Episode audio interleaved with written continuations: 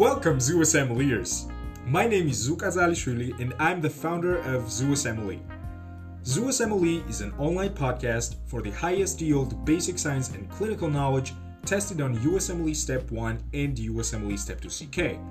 The information discussed in this podcast is intended only for educational purposes. It's not intended to prevent, diagnose, or to treat the medical conditions in real clinical practice, nor is it intended to reflect the policy and the guidelines of various health institutions. Simply put, we serve you to butcher your step exams.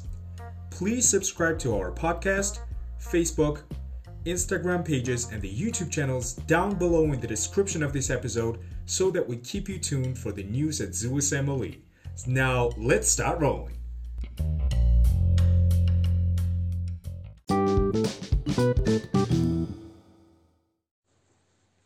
Today we are continuing our surgery series, and this is the third surgery episode.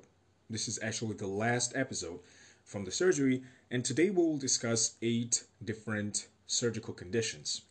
Let's start talking about penetrating abdominal trauma. When the patient has penetrating abdominal trauma, for example, let's say that the patient is a victim of a gunshot or there's a stab wound which is penetrating excuse me penetrating trauma then the first question that we ask is are there any indications for emergent laparotomy? In other words should we take this patient directly to the OR and there are four indications for emergent laparotomy. The first one is when the patient is hemodynamically unstable that is, if the patient has hypotension, shortness of breath, or altered mental status, even chest pain, that could qualify as hemodynamic instability, necessitating emergent laparotomy. Additionally, if the patient exhibits the classic signs and symptoms of peritonitis, for example, let's say that the patient has abdominal rigidity or we have the rebound tenderness in that case, we could also send not not could, but we should also send this patient to the OR. If we see that there is evisceration, which literally means that there the, the abdominal organs are out of the abdominal cavity, or we can see the abdominal organs with our eyes, that's definitely an indication for laparotomy because when the abdominal organs are outside of the abdominal cavity, first of all, they lose the fluids, and it means that the patient is at risk for volume depletion. But at the same time, they are exposed to the external environment, which increases the risk for infection of those exposed bowels or the other parts of the GI tract. And let me take a little step back and talk about the difference between evisceration and dehiscence as a side note. I have noticed that several students think that dehiscence and evisceration are the same thing, but that's not completely true. And now we will discuss what the difference is between these two terms. Let's start by talking about dehiscence. We have two types of dehiscence. We have superficial dehiscence and we have deep uh, dehiscence, which is also called fascial dehiscence. Whenever the patient undergoes, let's say, abdominal surgery, then as we know, there is a scar, right? We have those sutures which mm, hold the skin together so that the abdominal contents don't come out. When the abdominal scar opens up, this is called dehiscence. If only skin and subcutaneous fat open up, but the fascia is intact, this is called superficial dehiscence. In contrast, if the skin, subcutaneous fat, and the fascia, all of them open up, this is already what's qualified as the deep dehiscence, or it's also called fascial dehiscence. However, fascial dehiscence does not necessarily mean that the bowels are protruding and eviscerating. In other words, we might have deep dehiscence without evisceration, where we just have opening of the skin, subcutaneous fat, and the fascia, or we might have deep dehiscence with evisceration, which means that not only we have opening up of all of these tissues, but also we have the evisceration of the bowel contents. So I hope that the difference between dehiscence and evisceration is clear after this discussion. And now let's get back to the indications for immediate laparotomy in patients with penetrating abdominal trauma. The last one is impalement. And certainly when the patient becomes pale and pale and pale, it means that this patient is losing blood. This might be an external bleeding or an internal bleeding, but regardless, bleeding is an immediately life threatening condition that needs to be treated in the OR. Okay, we have identified these four indications for immediate laparotomy, but let's say that the patient does not meet any of these four criteria, then what do we do? In that case, we ask the next question Does the penetrating object penetrate the peritoneum? And is there any significant organ injury? In other words, when there is a stab wound or the gunshot wound, the bullet or the knife or whatever the object is might penetrate only the skin and the subcutaneous fat, especially in overweight or obese individuals, or sometimes it can penetrate the peritoneum as well. And if the penetrating object penetrates the peritoneum, this means that the patient will likely develop peritonitis and we should definitely take her or him to the OR. The same is true when we talk about the significant organ injury. So if, let's say, the FAST exam, which is focused assessment with ultrasonography for trauma, we see that there is peritoneal fluid, which is likely blood, we should definitely take this patient to the OR. But let's say that the patient's wound does not penetrate peritoneum and on the imaging uh, on the imaging we don't find anything significant indic- uh, that might indicate the significant organ injury. Then what do we do in this case? In this case we simply observe the patient and we periodically perform the abdominal exam to monitor whether the patient is developing the peritoneal signs or not. And this was the discussion about penetrating abdominal trauma. Now we will discuss the post amputation pain and the differential of this type of pain. There are four conditions which can potentially cause the post amputation pain. This is acute stump pain, ischemic pain, post traumatic neuroma, and phantom limb pain. Let's start with acute stump pain. First of all, let's get back a little bit and talk about in what kind of situations these conditions happen. Well, all of these conditions are classified as post amputation pain, which means that the patient should have undergone the amputation of the limb for whatever reason, whether it's, let's say, nec fasc, it might be the gangrene, um, let's say it's like diabetic ischemia and the gangrene. So it really doesn't matter why the patient has had amputation. But the idea is that once the patient has undergone the amputation, then he or she might develop either of these four conditions. And the first one, as we said, is acute stump pain. So this pain is caused by the by the stump itself, which can cause tissue and the nerve injury. And acute stump pain is very, very severe pain, and it usually lasts approximately two weeks, somewhere from one to three weeks. In contrast, ischemic pain is literally what it says it's pain due to ischemia. In other words, at the site of amputation, there's ischemia of the subcutaneous tissue and fascia and the muscles.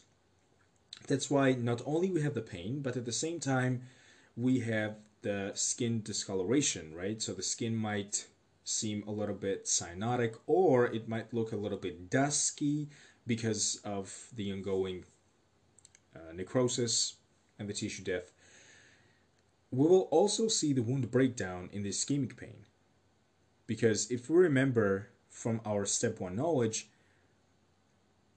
sufficient blood flow is extremely important for the normal wound healing. And in this case, we don't have the normal wound healing because there is insufficient blood flow. And finally, we will see decreased transcutaneous oxygen tension. In other words, if we can check the arterial pressure of the oxygen in the amputated limb, it will be lower than normal because there is ischemia, there's insufficient blood flow, and insufficient blood flow causes insufficient oxygen delivery. The third type of post amputation pain syndrome is post traumatic neuroma. And this is when the neuroma, the small lump or just globular nerve structure, develops at the site of amputation. This happens usually weeks to months after the amputation. And around this small globular structure, there will be focal tenderness, and the patient might also have the altered sensation of the skin. So there might be some tingling, paresthesias, and things like this.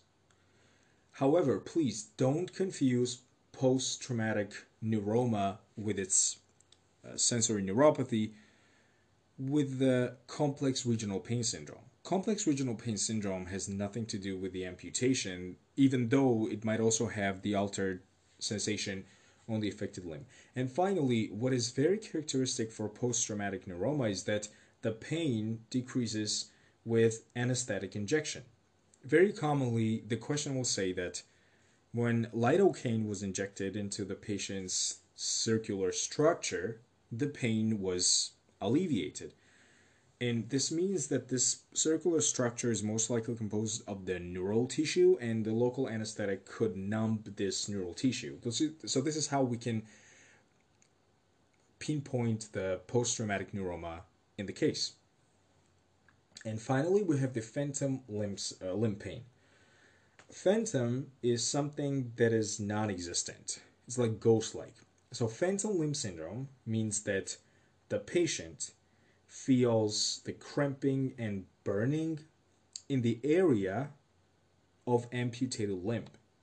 In other words, she or he does not have that limb anymore. However, they still feel that there is some paresthesia and tingling in the area where they should have had the extremity. It usually starts within the first week after the amputation, and phantom limb pain is especially prevalent among those patients who initially present with a very, very, very severe pain. And as we already mentioned, there will be some intermittent cramping and burning. And the way we can treat the phantom limb pain is mostly supportive.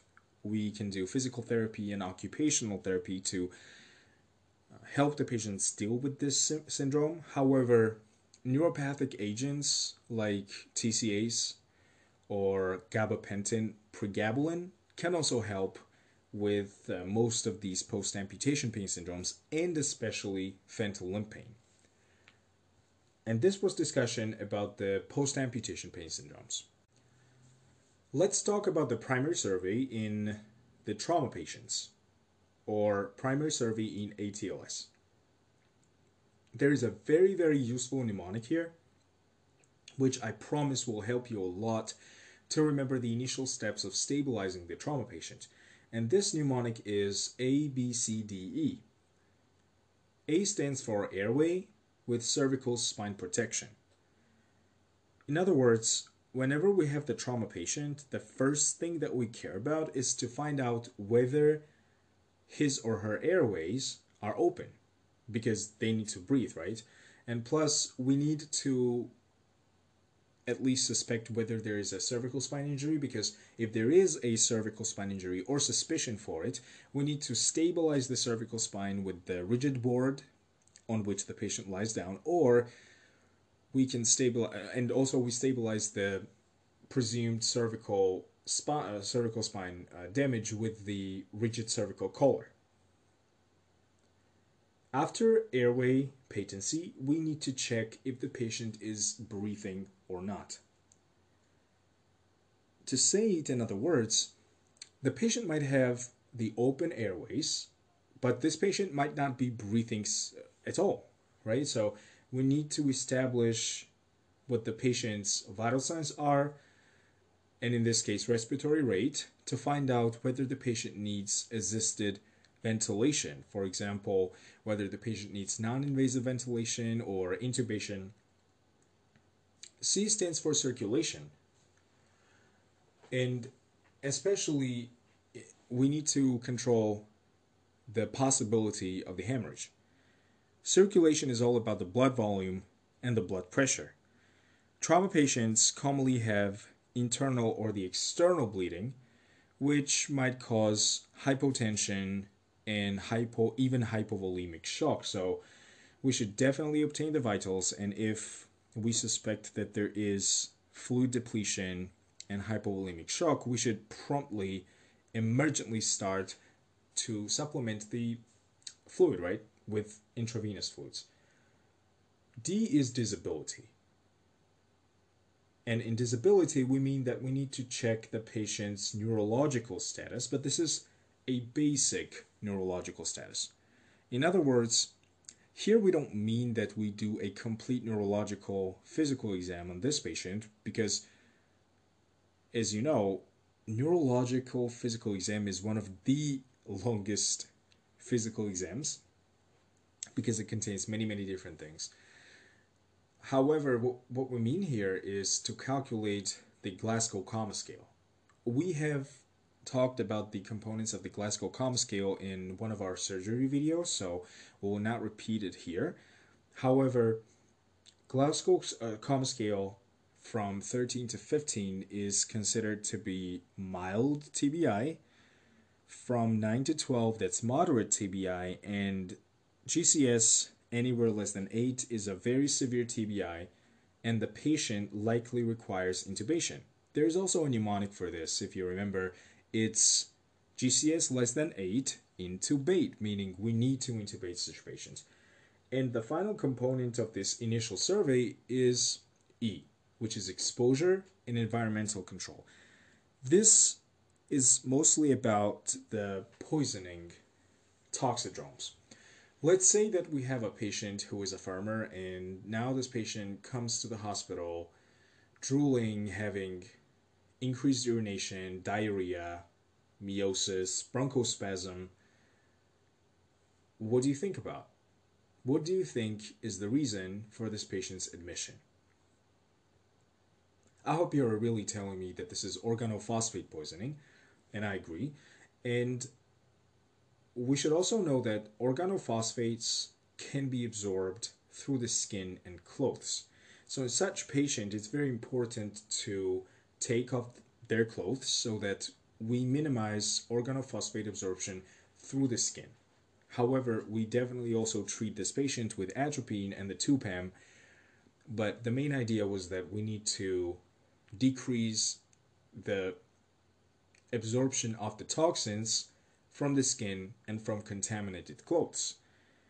And this is the primary survey in Advanced Trauma Life Support or ATLS.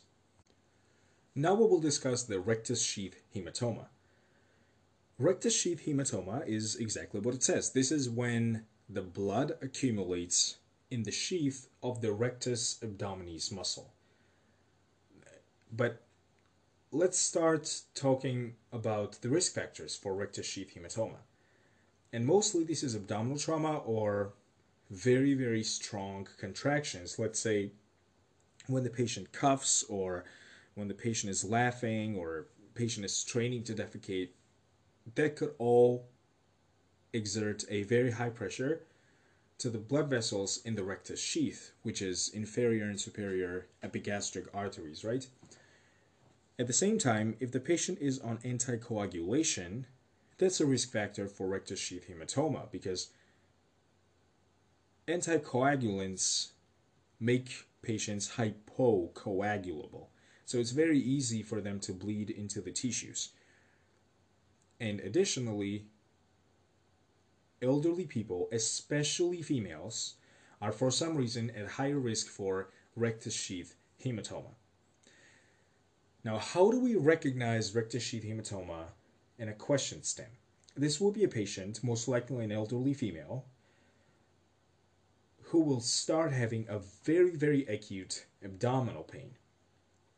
And the patient will also develop the palpable abdominal mass very quickly because the blood accumulates in the rectus sheath quite quickly, and this causes the mass to just bulge out, and it's it's visible from the external physical exam.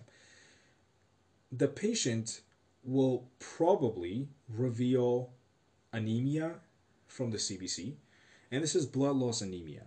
In other words, when the blood accumulates in the rectus sheath, this can acutely drop the hemoglobin and hematocrit.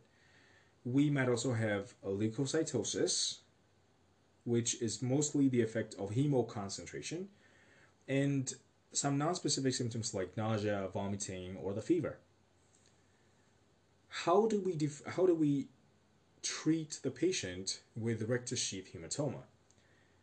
It all depends whether the patient is hemodynamically stable or unstable. If the patient is hemodynamically stable, we need to periodically monitor the CBC to check for the blood loss anemia. If the patient is on anticoagulant, we should definitely reverse the anticoagulant. For example, let's say the patient is on warfarin and she or he developed rectus sheath hematoma. In that case, we would definitely start either PCC, which is prothrombin complex concentrate, or FFP, fresh frozen plasma, and we will also start supplementing this patient with vitamin K for the uh, chronic reversal of the anticoagulant. And we might also need to transfuse the blood products when this is appropriate. In other words, if the hematoma is super large and we see that the patient is developing blood loss anemia on the CBC, which manifests as normocytic anemia mostly, and the patient is hemodynamic, uh, so the patient is developing hypotension from the blood loss, then definitely we can start transfusing the blood products, and we might even have to activate the massive transfusion protocol, in which case we transfuse not only blood, I mean, not only the RBCs, sorry, but also the platelets and the FFP in 1 to 1 to 1 ratio. Okay, this was the management of rectus sheath hematoma in a hemodynamically stable patient, but what about unstable patients? In that case, we need to be in a hurry and we don't have that much time to serially monitor the CBC and things like this. In this case, we need to perform angiography with embolization. So we need to embolize the vessel that is ruptured and that bleeds, or we might even have to do the surgical ligation. So we physically, mechanically ligate the bleeding vessel. Commonly, rectus sheath hematoma is compared and contrasted in the question stem against the incisional hernia. Incisional hernia usually happens after the patient has had some kind of abdominal surgery. And since the skin, subcutaneous tissue, and the fascia at the scar is weaker than normal skin, then there might be a bulge of the bowels covered by the skin. So this is the incisional hernia. However, rectus sheath hematoma is much more acute condition. So it develops very acutely and they will mention some kind of risk factor for rectus sheath hematoma. Let's say the patient developed it when she or he was coughing, or this patient is on some kind of anticoagulant, and this will tip you off more towards the rectus sheath hematoma than the incisional hernia. And this was the discussion about the rectus sheath hematoma. Let's discuss the risk factors for surgical site infection. Before we talk about the individual risk factors, it's better if we divide these risk factors into the patient risk factors and the procedural risk factors. In other words, what factors coming from the patient increase the risk of surgical site infection or SSI, and what factors coming from the procedure or the hospital stuff increase the risk for SSI. And we will start with patient factors. The first one is malnutrition and hypoalbuminemia. When the patient is malnourished, then this patient does not get enough calories and especially the proteins to accelerate the wound healing. We know that when we when there is some kind of surgery and definitely there's a scar and there's a wound, the wound undergoes several steps of healing. There is inflammatory stage, proliferative stage, and remodeling stage. And we need to have enough amino acids in the pool of the protein in our body so that we can provide the wound with different types of collagen, for example. If the patient is malnourished, if the patient has hypoalbuminemia, and this is this albuminemia, hypoalbuminemia is caused by the malnutrition, it means that the patient will likely not have enough protein pool in their body to also support the wound healing. And if the wound healing is protracted, then there's a higher risk for that wound infection. Obesity is another very important risk factor for surgical site infections.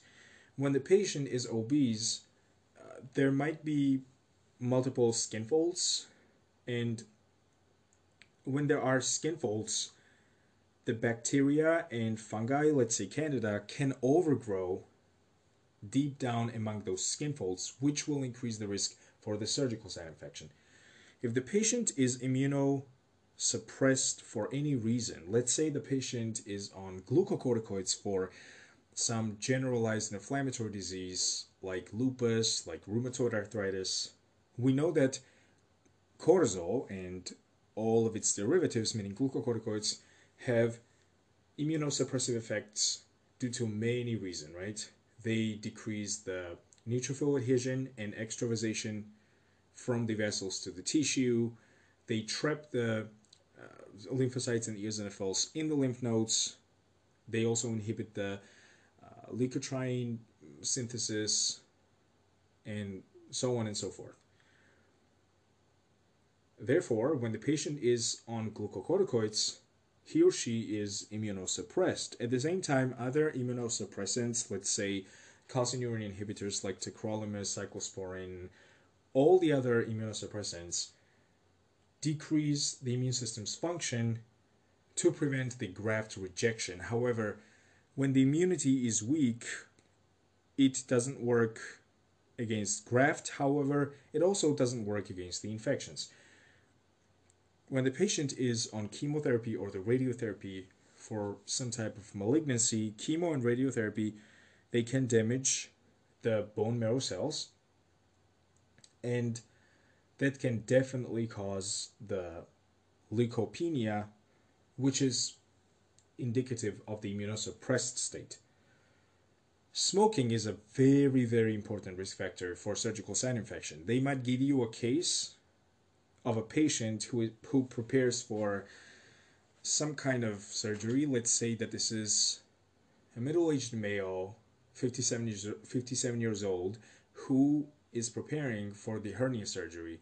And then they will list all of his behavioral risk factors for basically uh, for, for inhibiting the wound healing and then they will ask which of the following will most likely decrease the risk for developing the surgical site infection and stopping smoking is a very important step to decrease the risk for surgical site infection let me remind you that the cigarette smoke contains carbon monoxide, which binds to hemoglobin, forming carboxyhemoglobin.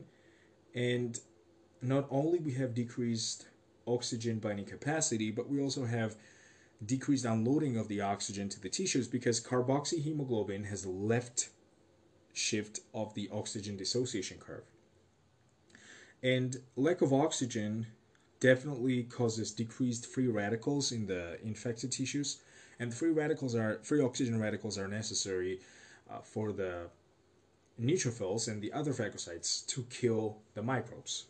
At the same time, smoke contains, I mean, the cigarette contains nicotine, and nicotine is a vasoconstrictor by releasing norepinephrine dopamine from the sympathetic nervous system. And when we vasoconstrict the vessels going to the surgical wound, that will decrease the blood flow to the wound and it will delay the wound healing. And we know that when wound is still open, when it's still in inflammatory or proliferative stage, there is a high risk of infection. At the same time, if there is concurrent infection at another site, that's another risk factor. When the patient has undergone some kind of surgery and has the scar, not scar, but wound at first, once again, we say that wound undergoes several stages of healing until it becomes scar or regenerates as a functional tissue. And we need all of those leukocytes like neutrophils and macrophages in the first two phases of the wound healing to accelerate wound healing. Now let's imagine that this patient has a concomitant infection in some other site. Let's say the patient had the abdominal surgery for diverticulosis. Let's say the patient underwent the sigmoidectomy for recurrent diverticulitis. And then this patient also got the skin infection, let's say cellulitis in some other in some other um, part of the body. So in that case, all of those leukocytes will concentrate mostly around the areas of the infection, and therefore the process of the wound healing will be delayed. Whenever we have any type of vascular disease, let's say diabetes, peripheral artery disease, or the venous insufficiency, this is also a risk factor for surgical site infection because any type of vascular disease can decrease the blood flow to the surgical wound. And once again, decreased blood flow means decreased delivery of the leukocytes and the oxygen. And this is, and it's the neutrophils which mediate the inflammatory phase of the wound healing, and it's the macrophages which mediate the proliferative phase of the wound healing. And they definitely need the free oxygen radicals to combat any microbes that might possibly be there. And then the last patient factor is simply the advanced age. When the patient is, is elderly, her or his immune system is naturally weak. Especially the cellular immunity becomes very weak, and that could predispose to any type of infection, especially, not especially, but including surgical site infection. Okay, let's now move on to the procedural risk factors. And the first one is emergency surgery. Let's say that we have a patient who has penetrating abdominal trauma, right? Let's use the topic that we discussed today. And let's say that we see the signs of peritonitis, the patient is hemodynamically unstable, and we took this patient to the OR. And this patient was so unstable that we did not have enough time to sufficiently sterilize or sufficiently disinfect the site of incision. So we did some disinfection, but it was not ideal, and we started operation. And after several days, this patient developed, let's say, cellulitis in the surgical wound. So the idea is that whenever we have to do an emergency surgery, whenever the patient is in immediately life-threatening condition, sometimes there's insufficient time to ideally disinfect the site of incision, and that could introduce some of the normal skin flora microorganisms into the wound, causing infection. Also, if we are performing the open surgical approach, let's suppose laparotomy rather than laparoscopy, then this is a very, very big risk factor for surgical site infection because the more tissue, the more internal tissue and organs are exposed to the external environment, the higher the risk of infection. Because the bacteria from the external environment, let's say the OR, can all colonize the exposed uh, visceral organs. However, when we perform laparoscopy, where there is minimal exposure, almost no exposure of the patient's visceral organs, in that case, the risk of surgical site infections can go down. And this was the discussion about risk factors of surgical site infections. Now we will talk about the timeline of the causes of the postoperative fever. Before we talk about the specific causes of the post-op fever in the different window, I mean, uh, time frame after the surgery, we should divide the time after surgery into immediate, acute, subacute, and delayed. Immediate post-op fever happens in the first six hours after the surgery. Then acute fever is from one day to one week. Subacute post-op fever develops from one week to one month, and then if post-op fever happens more than one month after the surgery, that's called delayed post-op fever. Let's start by discussing what the cause can be for the immediate post-op fever. This is usually the tissue trauma. The manipulation of our own tissue itself can actually cause the fever. So it might not be an infection. The fever might be the result of the surgical surgical manipulations. So yeah, surgical manipulations themselves. Also, if the patient needs blood transfusion during the surgery, we know that blood transfusions can cause many, many different transfusion reactions, and one of them, which is the most common one, by the way, is febrile non hemolytic transfusion reaction. And it's called febrile transfusion reaction because it presents with fever and it happens within the first six hours after surgery. And finally, we might also have malignant hyperthermia. And let me remind you that malignant hyperthermia is a multifactorial condition because it has genetic predisposition to RYR1 gene mutation. But at the same time, the patient should have exposure to the specific medications like halothane and generally inhaled anesthetics, except for nitrous oxide, can all potentially cause malignant hyperthermia. And also, succinylcholine, which is the depolarizing neuromuscular blocker, is known to cause malignant hyperthermia in genetically susceptible individuals. And it's hyperthermia, meaning it can cause the post op fever. Moving on to the acute causes of the post op fever, which is from one day to one week, this is usually nosocomial infections because after surgery, patient is held into the hospital for several days for uh, monitoring and observation. And we know that in hospital there is a high risk for nosocomial infections, which usually are multi-drug resistant organisms, right? At the same time, the acute post-op fever could be due to surgical site infection. And this time, surgical site infection is usually due to group A streptococcus or Clostridium perfringens.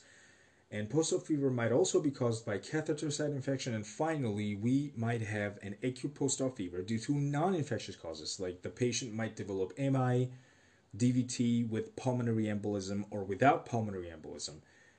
And yeah, so this is another reason for acute post-op fever.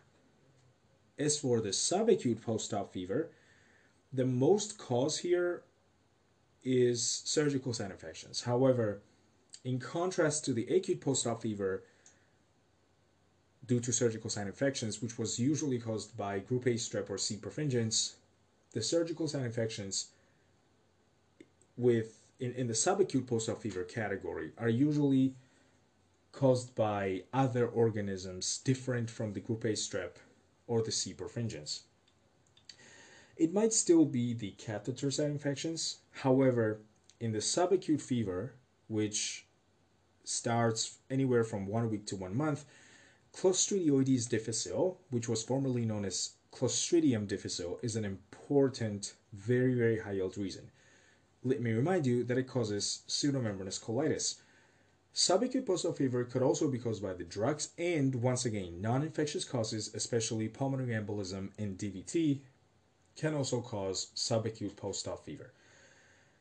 And finally, when we talk about delayed post-op fever, this is usually due to viral infections or this might be due to surgical site infections from the indolent organisms. And this is how we sum up the causes and the timeline of the post-op fever. We will now talk about the criteria for valve replacement in aortic stenosis. In other words, when do we change the valve in case of aortic stenosis? We have severe aortic stenosis criteria, and knowing all of these criteria are extremely high yield for the CK exam. So the first one is aortic jet velocity at least 4 meters per second. And let's think about this. I don't want us to memorize these findings. I want us to understand why these three criteria are considered to be criteria for severe aortic stenosis.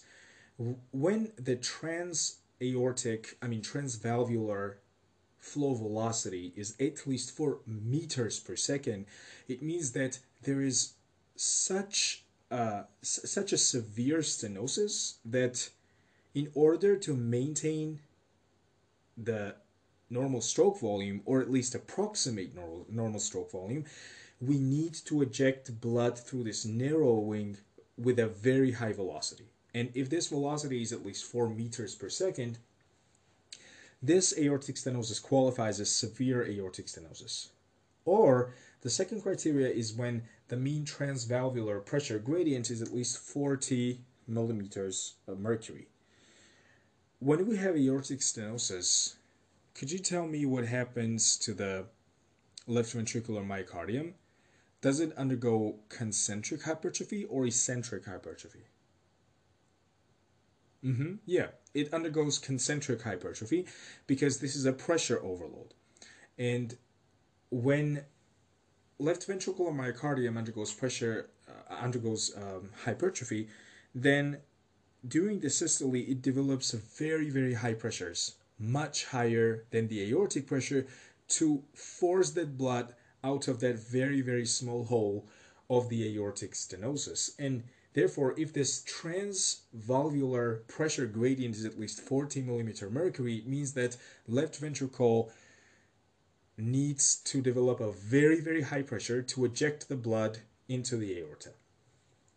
And finally, if the aortic valve area measured by the ultrasound is less than one centimeter square, this is also a criterion for severe aortic stenosis. However, this last criterion is not necessary to be present in order to diagnose the patient with severe aortic stenosis. In other words, the presence of either of the first two criteria that we mentioned is enough to say that somebody has severe aortic stenosis. And then, what are the indications for aortic valve replacement? The presence of severe aortic stenosis alone is not enough to say that the patient needs the aortic valve replacement. In order for the patient to be eligible for valve replacement, this patient should have severe aortic stenosis and at least one of these three symptoms. The first is onset of the aortic stenosis symptoms, which is either angina, syncope, or the heart failure symptoms.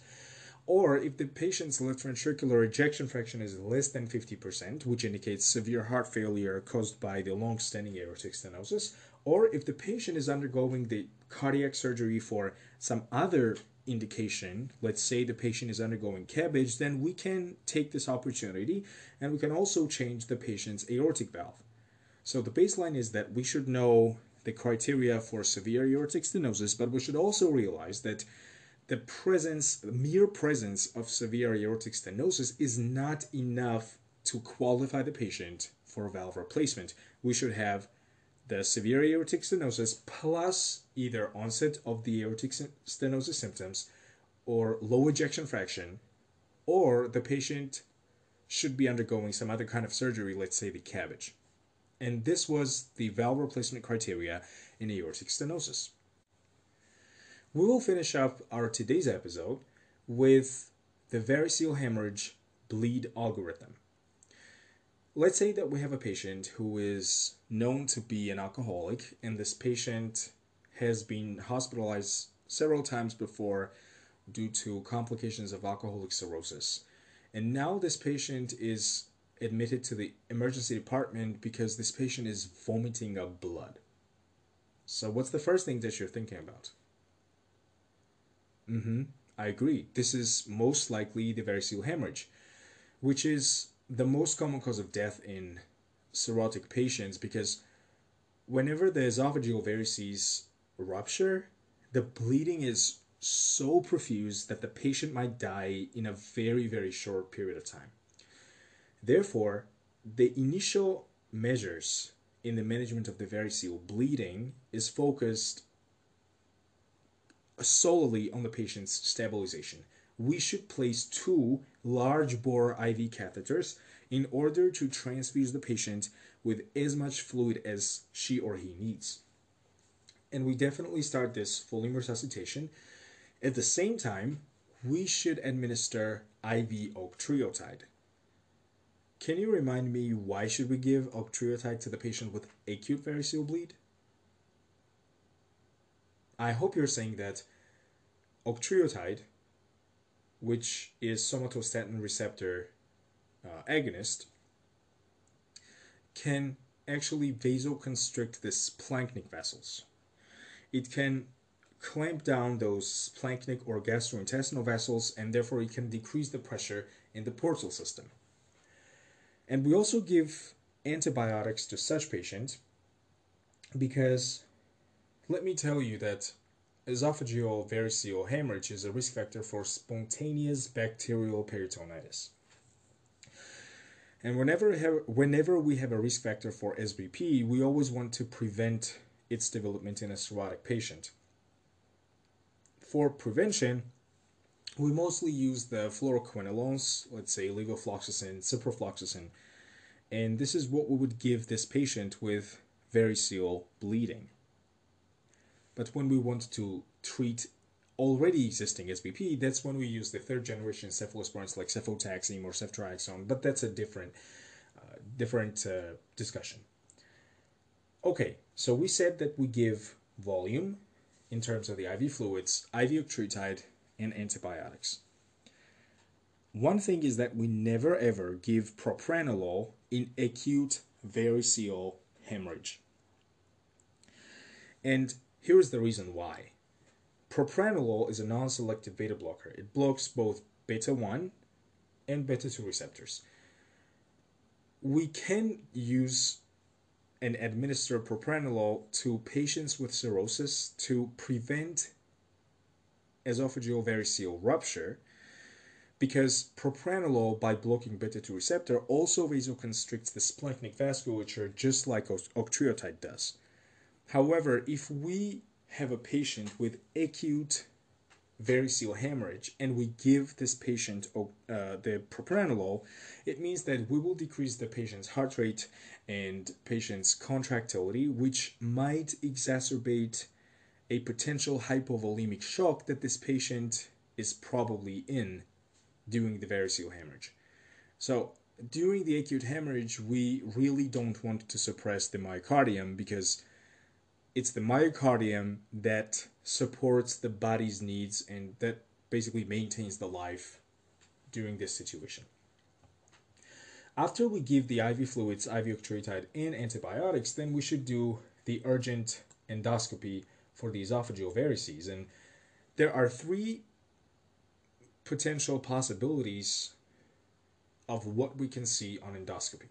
When we do endoscopy, there might be no bleeding at all. So bleeding can stop on its own. In that case, we will start secondary prophylaxis, meaning we will give beta blockers to this patient after stabilization, and specifically we need propranolol, and we will follow up this patient one to two weeks later and we will perform endoscopic band ligation to prevent further rupture of the esophageal varices. However, let's say that we are doing endoscopy and we see that bleeding is continuing. So bleeding doesn't stop. What we do in this case, first of all, we need some kind of temporizing measure. We need to uh, minimize the blood loss from the ruptured esophageal varices, and for this we use the balloon tamponade, which is the the esophageal balloon which inflates and which compresses the ruptured esophageal varices against the esophageal wall so that it minimizes the blood loss. It's also called the Blakemore's tube, right? But there are different types of tubes. main idea is that we do this balloon tamponade just as a temporary measure to minimize the blood loss. But after this temporary measure, we will probably need to uh, perform the TIPS surgery or transjugular intrahepatic portosystemic shunt to reverse the blood flow in the portal system and to decrease the portal pressures. And then the third possibility is when we have early rebleeding on the endoscopic investigation. In that case, we will repeat the endoscopic therapy if the patient starts rebleeding. And if there is recurrent hemorrhage, like if we confirm that this is recurrent variceal bleeding, then we have no other choice other than doing the TIPS surgery or the shunt surgery. Okay, we have come to an end of our today's episode, and let's summarize everything in short that we have discussed today.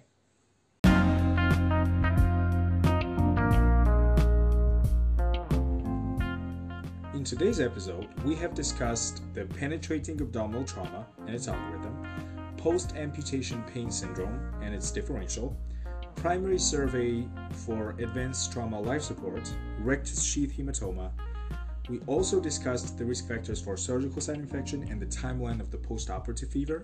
And then we uh, finished up our episode with the criteria for aortic stenosis valve replacement and also the algorithm of variceal hemorrhage management.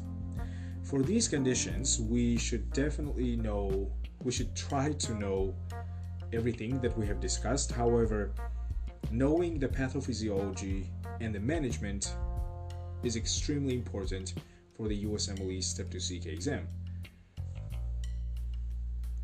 You can leave the voice message on this episode to let us know how we can improve our podcast for you. So, thank you for your kind attention, USMLEers, and see you on the next episode.